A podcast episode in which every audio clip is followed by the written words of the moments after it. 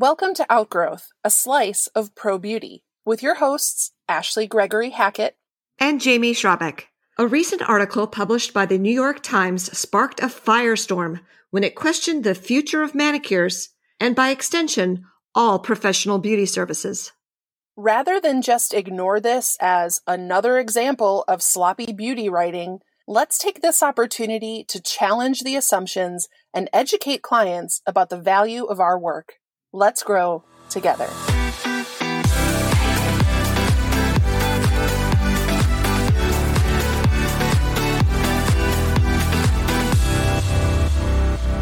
Well, Jamie, another week, another major development. And we're not even talking about the election. No, I feel like this was a nice distraction from election anxiety, but unfortunately, it comes at the expense of both of our professions. It was very ill timed. Well, let's talk about what exactly happened. I think you should talk about what happened because this was happening while I was working on clients in my salon. So if it hadn't been for you bringing my attention to it, I would not have noticed it until later in the day. So on Thursday, November 5th, the New York Times published an article entitled, Is This the End of the Manicure? And I was actually tipped off to its existence by Dasha Minina from Maxis Nails. So thank you, Dasha. And she asked me if I had seen it, and I told her I had not yet seen it. But as soon as I read the headline, I became filled with rage and skimmed the rest of the article because I knew what I was going to be seeing. And sadly, my suspicions were correct. And then I took to my computer and knew I had to write a blog post even before I sent it to you because I knew you'd probably talk me down and try to be reasonable. I'm so glad I didn't. because I was able to read both the original article and your response consecutively, just one after another. And I, I want to comment on what you just said about having read the title of the New York Times article, because phrasing it as a question, we could guess what the answer was going to be by the end of the article.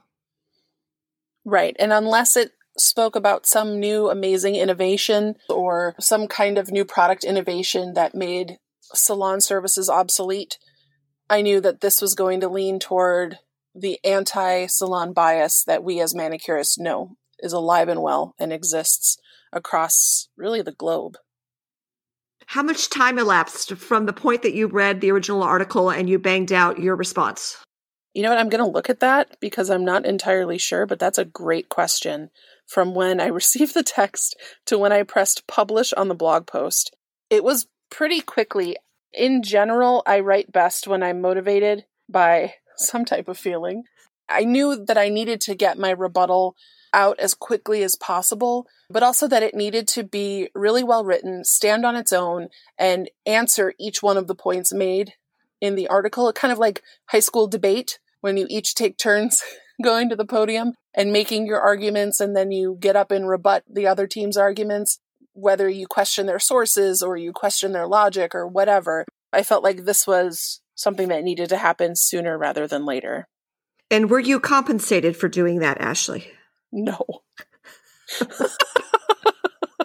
I didn't think so. Am I um, ever? No. Well, no. That is hilarious. So tell us what the response was to the article itself. I know that readers of the New York Times can post comments.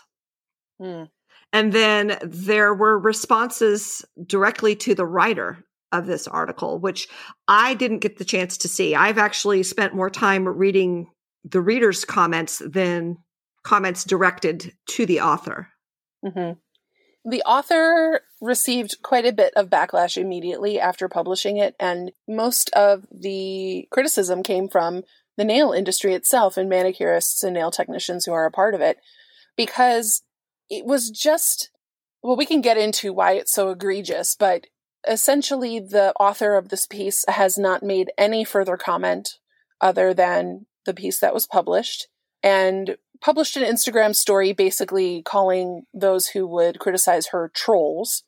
Now, I'm sure some took a more aggressive tack than maybe those who were trying to reason with this author. And then one of her professional acquaintances also decided to jump in and defend her and say that her perspectives and point of view were very important, and that we, as members of the nail community, should just. It was basically it amounted to uh, quiet, the adults are talking, and didn't go well for either of them. Now, on the actual New York Times piece, you can comment, and those comments were probably worse than the article itself.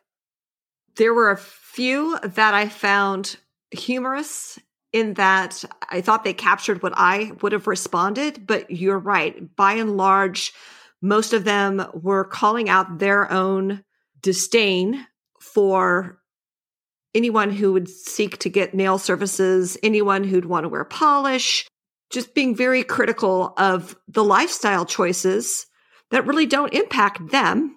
As I know you've pointed out many times in discussions we've had since this was published, that how does it impact you that someone else gets their nails done? Yeah. How does it impact you, or why is it so offensive to you if someone wants to support a small business or support the immigrant population of New York City or support someone through this pandemic. I mean, there's just so many angles to come at this that they're all wrong.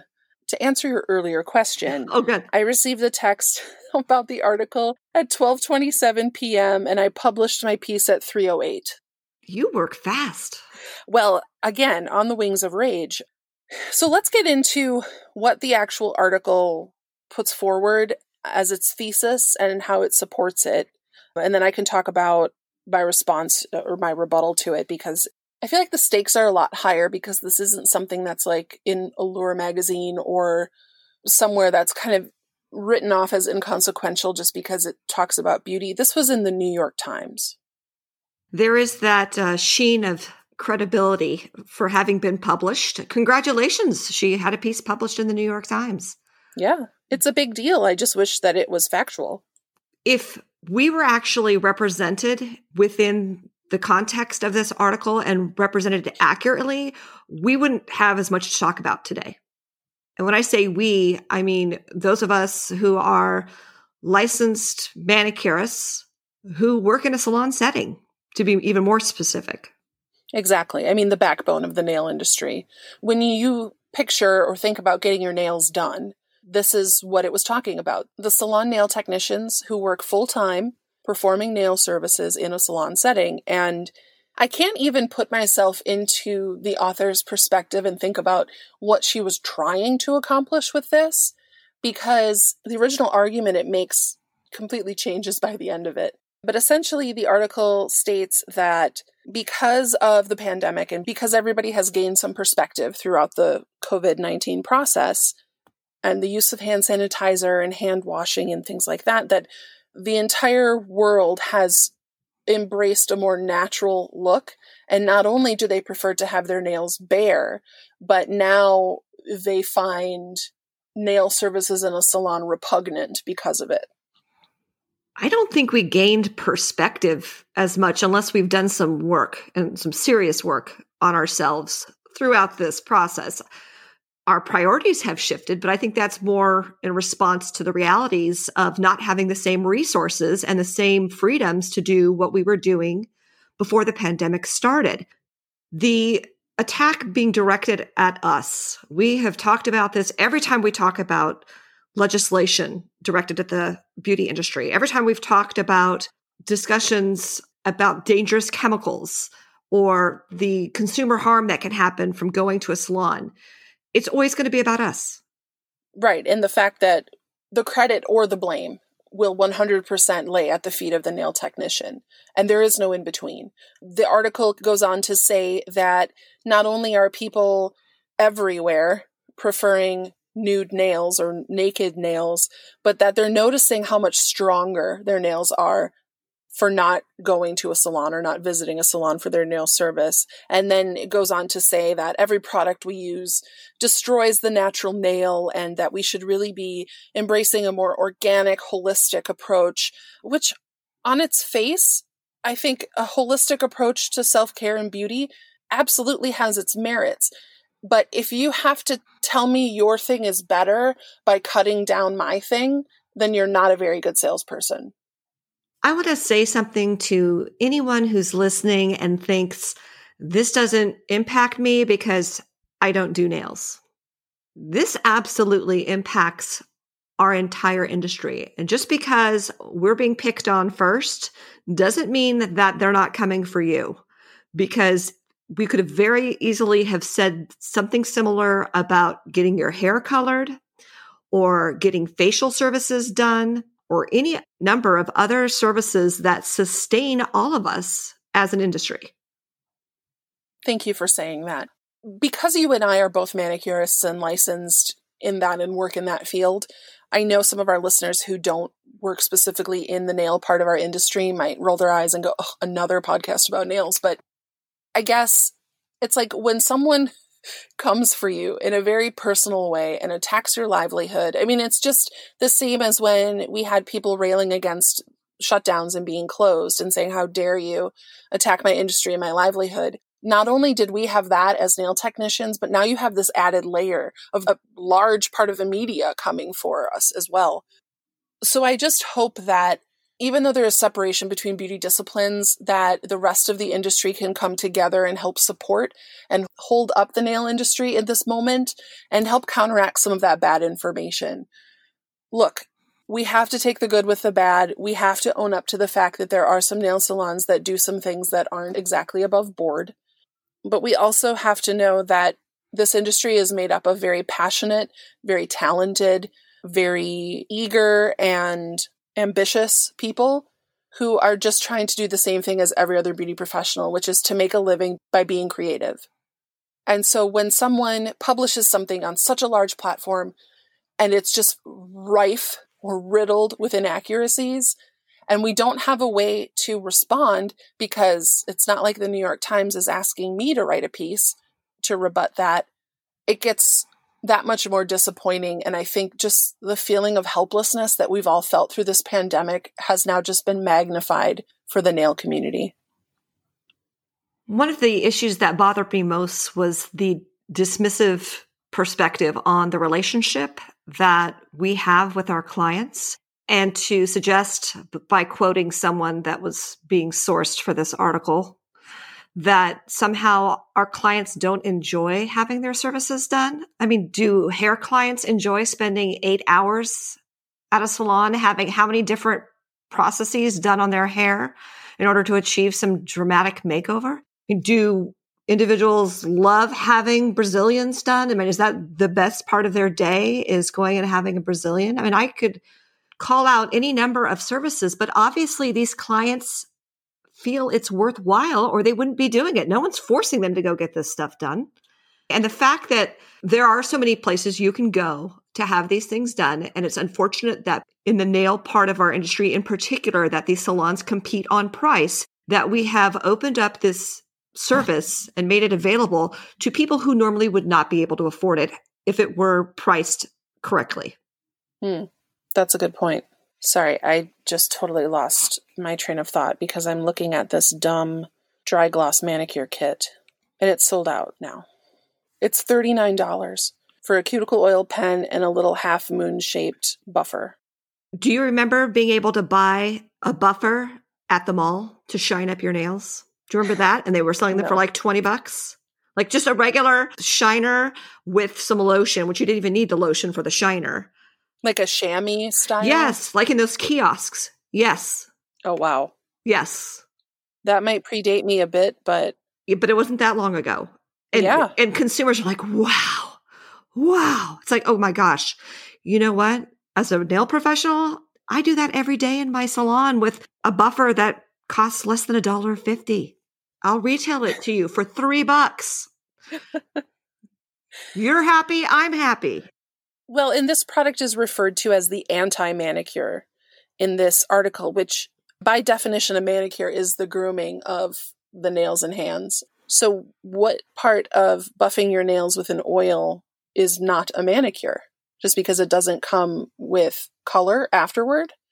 I just keep shaking my head because the more and more I read this article and the more I delve into things and click the links and really look at the quotes that are there, just the sadder I get about it because I think this really was like a dagger to the heart of the nail industry because we've been fighting so many misconceptions. We have been fighting to have our salons open. We've been fighting to really get a seat at the table with the rest of the beauty industry. And then at the worst possible time, these beauty writers come down from on high and speak about our industry as if they have any kind of knowledge about it whatsoever if you do read the piece, which we will link to in the show notes because we're generous that way, you'll see that it really makes the hard sell and the case for completely naked nails. It also then takes it so far as to say a manicure is part of a patriarchal beauty standard that we should no longer uphold. Honestly, I've never seen anybody get their nails done for someone else. And to go back to what you said about the percentage of clients who enjoy their services, I don't elect to have a service done that I don't enjoy. Like I leave that for the dentist. You know what I mean?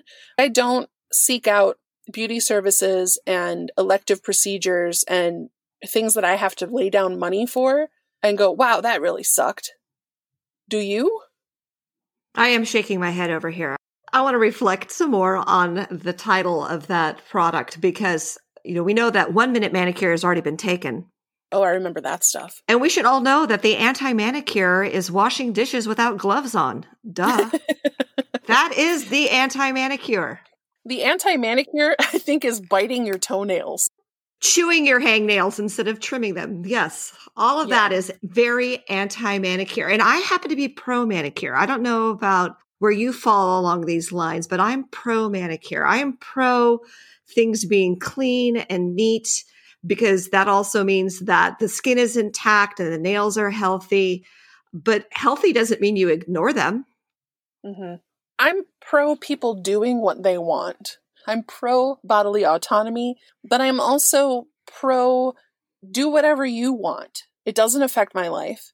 Some of the comments on the New York Times website were very, very racist, very classist, and resonated with this undertone of less than.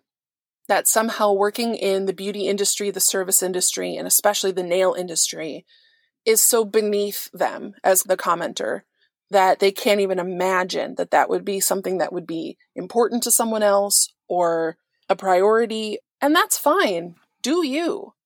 But it really discounts the experience of just so many people and the culture that exists around nail art, the communities that have beautiful nail art, the cigar rollers in Cuba, the women of the Bronx in the 70s and 80s. Like, there's a history here that I think people are just willfully ignorant of. They don't want to know about it because they feel it's beneath them. Well, it's like they can take it or leave it as a consumer, right? As the client. In order to be in this habit of having your nails done, they've been exploiting these workers for all this time and now they're going to walk away? Do they think it's the workers that choose which products get used? No. Not unless the person who's actually providing the service owns the salon also. Those choices they have no control over. Right. They don't control their schedules. They don't dictate how quickly they work or how carefully even when they're being pressured to churn through as many clients because you've got somewhere else to go and you need to get to brunch. Well, and that's the experience that I think a lot of these people are drawing from going to a discount salon, an express salon, where unfortunately the care of your natural nails is going to be the first thing to go when it comes to getting things done on time. There's a lack of consideration, I think, that we're just seeing as a country right now where it's very hard for certain people to see themselves in other people's shoes, especially the person removing their shoes to perform a pedicure for them. And I don't know if that has a lot to do with the wealth gap or I guess just the fact that so many systems are biased towards those who already had money to begin with or a good education or a good upbringing or whatever. I guess if this article were indicative of a changing or evolving beauty trend where we're moving away from color and vibrancy and moving into a more nude, muted, whatever, this would make sense. But tell that to the manicurists who are being begged to make house calls or those who are being begged for press on nails or just get me something to get through the next month or two or whatever. It's hard to talk about classism and racism when you don't experience in general the bad side of that. As two white women, again, as we have many times on this podcast, acknowledged our privilege, but also want to use our platform to bring light to the fact that there's a really ugly side to this industry. And if your only frame of reference is a $25 mani pedi place, or like in my neighborhood Facebook group where people are looking for, I want to get my nails done, but I want to find a place that has like a weekday special. I don't want to spend too much. Then do it yourself. If you're only willing to pay $25 for something that you could do yourself, but you'd rather not. You want to have the experience of having a luxury pampering service done and performed on you. Why wouldn't you value that higher than $25 and a $3, $4, $5 tip? Do they want the experience really, or do they just want the results? That's a good question. And you raise a very valid point there. I think they want both, honestly when you look at, okay, let's say with you with waterless pedicures, and when you teach those classes at shows and people go, no, my clients want the bubbles. Okay, so they want the experience and the result, but we know that those aren't always the safest route just because, again, this is something they've experienced in a discount salon or a walk in salon.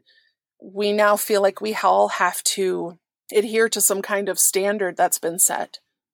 But is that a patriarchal standard? Because those are the only ones that we need to get rid of.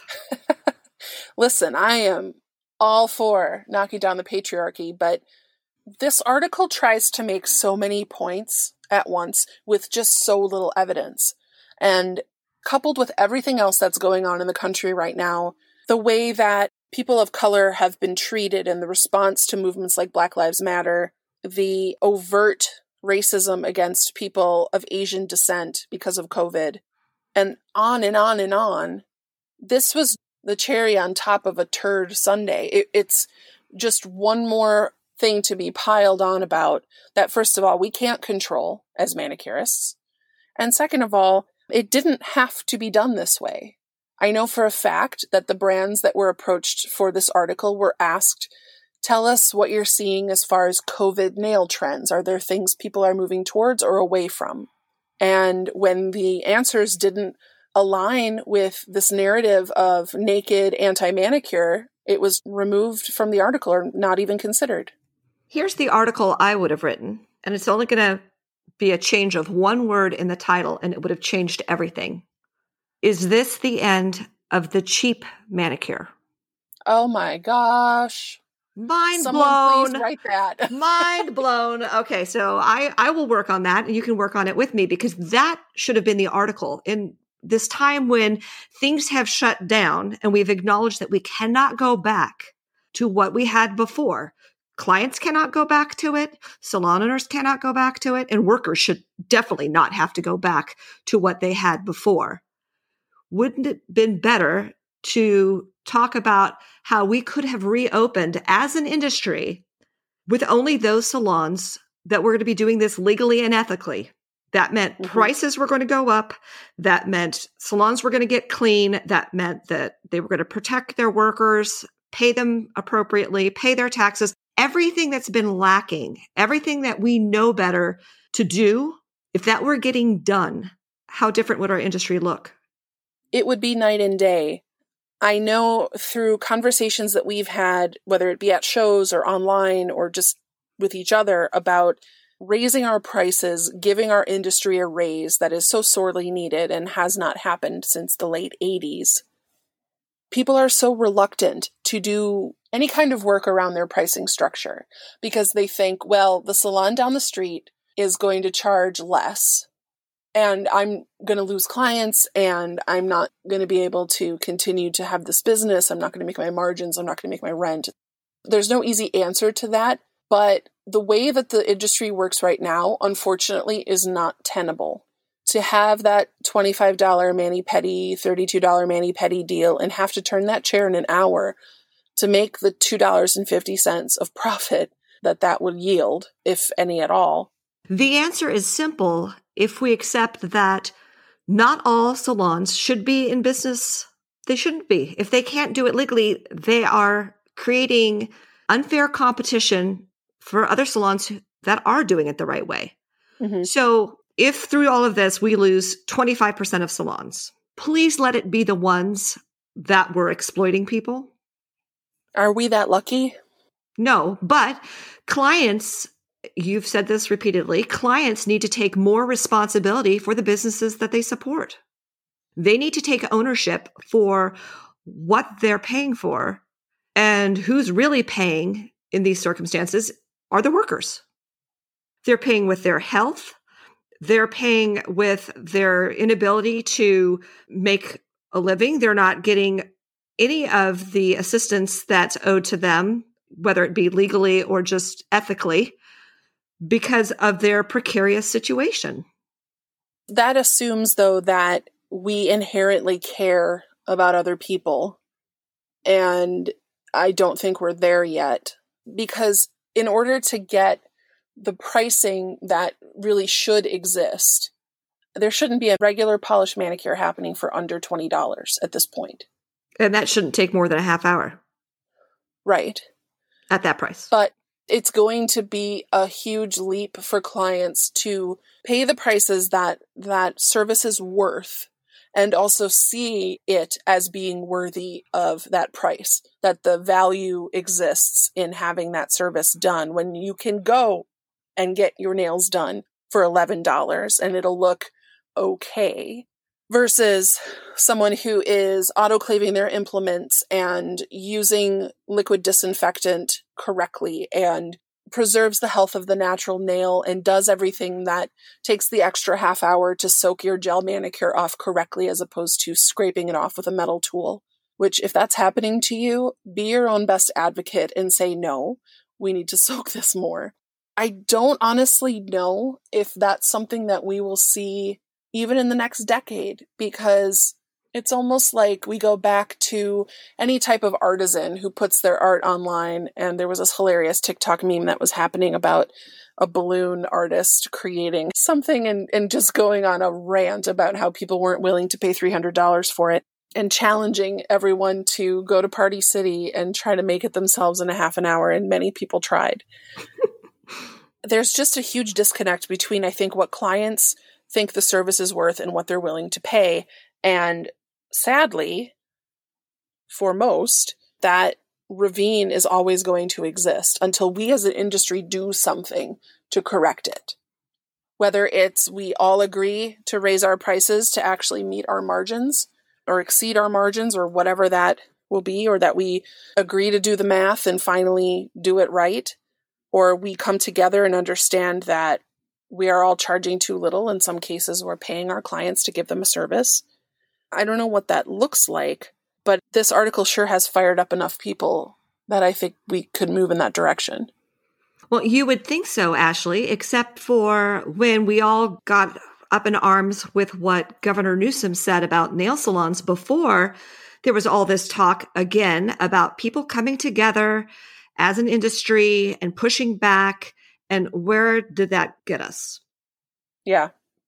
It gave us some sound bites and some language that really did not advance the conversation at all. And we're not any more unified as a part of the industry than before. Mm-hmm. And when we ask repeatedly, what will it take to get us to come together? everyone thought that was it. Yeah.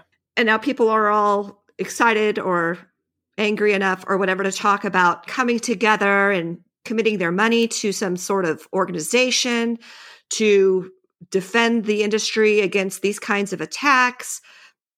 I don't have much confidence in that. Some groundwork needs to be laid first. And it's just like any kind of association or organization or union of individuals or whatever, we have to agree to what we agree on, what our best interests are, and what it is that we're going to stand for as an industry, and what we need to advance I think client education is number one. Do you? Because I'm not challenging you really, but even if we agree on what the goal is, the tactics and strategies can be so different. Oh, of course. That I can't even get behind some people for that. I'm looking at result. I'm looking at like what is it that we're trying to do because if we're trying to counteract this specific piece in the New York Times, then we need to be better at engaging consumers around correct information, factual information, things grounded and based in science and not feelings, uh, the anatomy and physiology and the way that the chemistry of our products work and things like that. But at the same time, we can also work toward ending worker exploitation. We can work toward ending labor misclassification. So I don't think that necessarily we have to organize around goals. I think we just need to organize around what we agree on. What are the foundations of our industry? What are the fundamentals? What are the pillars? What are the things that if you asked any nail tech in the world, they would say, oh, yeah, oh, I agree with that. That's the challenge. Mm. Because even as I hear people pushing back on this article, I'm hearing things that I disagree with mm-hmm. that I know are factually inaccurate. And we can't fight inaccuracies with more inaccuracies. Mm, True. We need to come with truth because any opportunity that someone has to dissect your argument, we can't hand it to them so easily. And so that helps us understand that there is like a base level of education that we're missing. And we discussed that in the episode about beauty education and beauty schools. But when the gauntlet is thrown like this and we're given basically a look into what the perception of our industry is from outside, now we see like our homework has been given to us. These are our marching orders. This is what we have to actively combat and counteract. And I don't think it's something that's going to be fixed with just one ad or blog post or whatever. This is a conversation that needs to continue to happen and remain ongoing. The media will likely give us multiple opportunities to do this because this is not a subject that will go away. And we know that we're going to be targeted repeatedly. What this does is gives us the opportunity to connect with others who we may not have interacted with before, understanding how we each have something to contribute, determining how we fit in the industry, because not everyone does the same thing, even within the narrow focus of nails. That's true of skincare. We have individuals who only do lashes in our industry. Like that's what they do. They do lashes. They may be licensed to do other things, but that's how they choose to earn their money. And we could look at every different part of our industry and find those little segments. But across the industry, we need to do more to recognize our shared interests and help each other out. I mean, I have the back when things are done that challenge the hair industry or barbering or skincare, I am right there providing whatever help I can, taking a cue from those who are much more knowledgeable than I am, but I will contribute what I can. Mm-hmm. Are we going to get that from our fellow professionals when things like this happen? I would hope so, but I'm also not that naive to think that we're all going to come together and have this kumbaya moment, especially right now. I guess all we can do is really what we can do. I'm encouraged by the motivation that I'm seeing from other members of the nail industry. I'm encouraged by the conversations that are being had. I guess I feel like this is sort of our calling, our call to action as outgrowth and you and I to lead the charge toward whether it accomplishes all the goals that we've laid out, at least moves us in the right direction and helps get everybody kind of organized and moving towards something positive and some type of change, whether it's through advocacy or through outreach or education, whatever it's going to take to get as many people on our side. Because as we discussed last week, we won't be taken seriously as an industry without some type of organization effort because we have the numbers, we just haven't realized our power, to use your great quote from last week's episode. To be fair, we do know a number of fellow licensees from hair, skincare, even massage and electrology, who reach out and offer their support. So we do see you, we welcome you. We want to be able to provide that for any challenges that you might face that seem more focused on your part of the industry. That's where we build the network and the and the connections that will help us not just you know start from zero when these things happen. We could just spring into action and be ready because we're not making introductions. We already know each other. I mean, I think that's part of the problem is that we haven't done enough to learn more about the different parts of the industry. I think probably cosmetologists have more of an advantage really because at least they're licensed to do everything and they've been exposed to it even though they may focus they might have a specialty of their own there's been some exposure but but even now if it weren't for celebrity stylists and influencers i think many of us would be hard pressed to name individuals in other parts of our industry that are in positions of leadership and i don't just mean by popularity but i mean like actual leadership right actual leadership and in, in leading by example doing things correctly behind the scenes, doing things correctly when the cameras are off, and treating people ethically and legally in their salons and beyond. So I know that's a short list. But you know what? I'm happy to be at the top of that short list with you as far as the nail industry is concerned.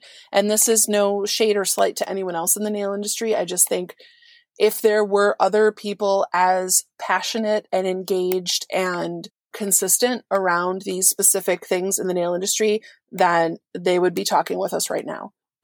So I'm not going to try to toot our own horn here, but I think that it's become clear to me, and I'm sure to you as well, that this isn't one of those times where we just wait around for someone else to do it. No, it's not the state board's responsibility. And even the associations, the broader the coalition in an association, the more you might have individuals within have different opinions about something. So we could even look at the Professional Beauty Association and as they represent salon owners and individual licensees and manufacturers and distributors and allies to the industry. So other organizations and businesses that are connected to the industry but don't fit into any one of those categories. It's not likely that we're always going to come down on the same side of an issue. Right because what's good for a salon owner might be perceived as bad for a worker and vice versa. Yeah, I guess what it's going to take is unity around the things that are universal for every member of the beauty industry, whether you are a salon owner, a booth renter, an employee, an enthusiast, whatever, and just try to crystallize around that. Uh, it's really all we can do, at least to begin, as we try to shape out the planks of our platform. And that's going to mean some compromise. We are going to have to recognize our individual roles and then understand how these different pieces fit into the industry and understand where we can give a little and be empathetic and where we should not. So, around issues of product safety, for example, I, am not willing to let manufacturers slide on not publishing everything that's contained in their products or producing inaccurate safety data sheets. That that's not something I'm going to compromise on. Nor should you, and and nor will I.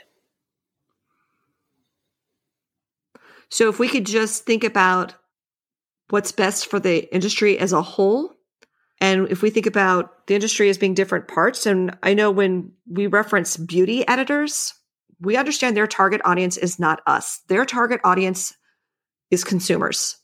And mm-hmm. there is a difference between professional beauty products and products intended for consumers. I mean, the, we're talking about different brands, we're talking about different marketing, different distribution, pricing, packaging, just about everything about it is different. And yet, they're still beauty products. The ingredients aren't that different, but we're being paid not only for our access to these products, but we're being paid for our skills. We're being paid for our ability to use these products in a safe way. Now it's just time for our clients and other consumers to see it that way too. Do yourself a favor and read the original article, and then do what I did and immediately read Ashley's piece to get a perspective on what we're seeing as being problematic in how our industry is being portrayed. Well, thank you. Like I said, I write better when very motivated, and I think we both share the same love and protective instincts for this industry. And when someone from the outside wants to come at us, it's like, no, nobody nobody hits my brother but me. All right, well, that's where we're going to leave it for this week. We'd love to continue this conversation. As always, you can follow us and comment on recent episodes like this one on Instagram at Outgrowth Podcast. Also, if you're enjoying Outgrowth, leave a review for us on Apple Podcasts with just one click. Visit bit.ly slash outgrowth podcast. Thank you, Ashley. Thanks, Jamie. Until next week, be smart. Be safe. Bye.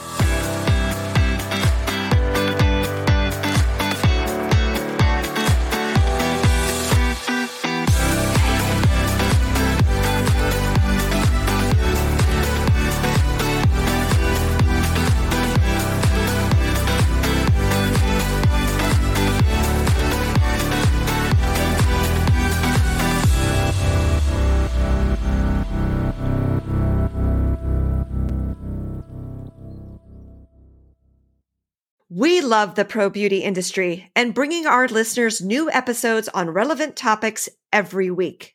If you'd like to support Outgrowth in our mission to grow together, you can become a patron of our podcast. Starting at $5, you can select your level of monthly support. Visit bit.ly slash outgrowth patron to sign up. You can cancel anytime. Thanks.